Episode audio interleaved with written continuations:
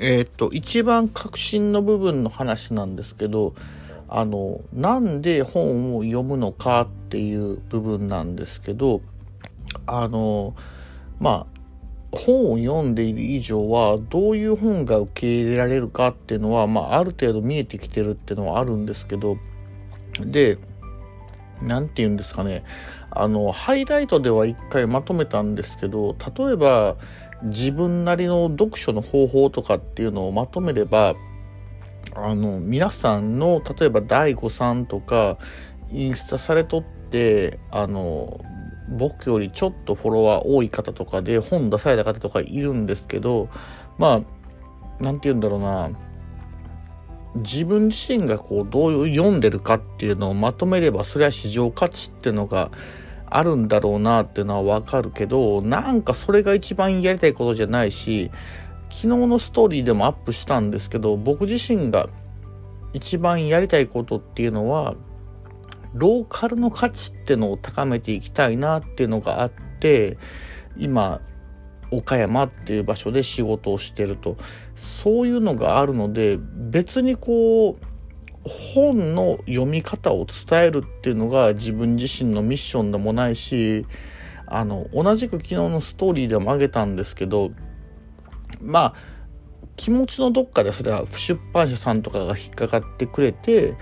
あの一緒になんかしましょうよって言ってくれればいいかなってのはあるけど対個人に対してとか出版をして稼ぎたいとかサロンを作って稼ぎたいっていうのは自分の本心ではないし地元のクライアントさんとかっていうのをどうやったらもっと儲かってもらえるかっていうのが自分自身の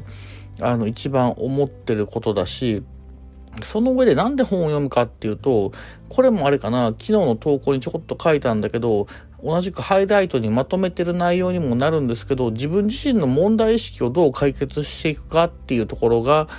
あの、一番自分が本を読む理由っていうのもなるし、本を読んでるっていうと、なんかちょっと、あの、言葉尻はちょっと嫌なんですけど、あの、瞑想とかメディテーションとかそういうのに近いのかなと思ってて、問題として捉えてることをどう解決していくかっていうのを本を読むっていう行為を通じて、どう解決していくかっていうところになるかなと思ってます。で、これって、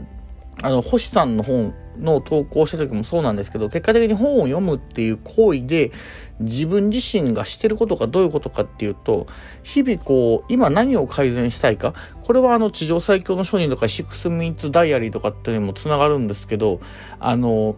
解決したいことを解決するために本を読んでる。一日一日とか仕事とか人生とかっていうのをあのより良くしていくためにどういうふうに自分が生きていったらいいか働いていったらいいかっていうのを改善するために読んでるっていうのが正直なところはありますね。であの、これハイライトで潜在意識読書術っていうのでまとめてるんですけど、まあこれをまとめれば結構なコンテンツになるかなっていうのもあるけど、なんか自分が求めてる部分がそこじゃないからやってないっていうのもある。地方を元気にしたいっていう思いがあるし、このラジオではまとめれるけど、文章でまとめるっていうとなんかちょっと違うかなと思って、あえてやってないっていうのもある。だから、結果的に何が正解かはわかんないけど、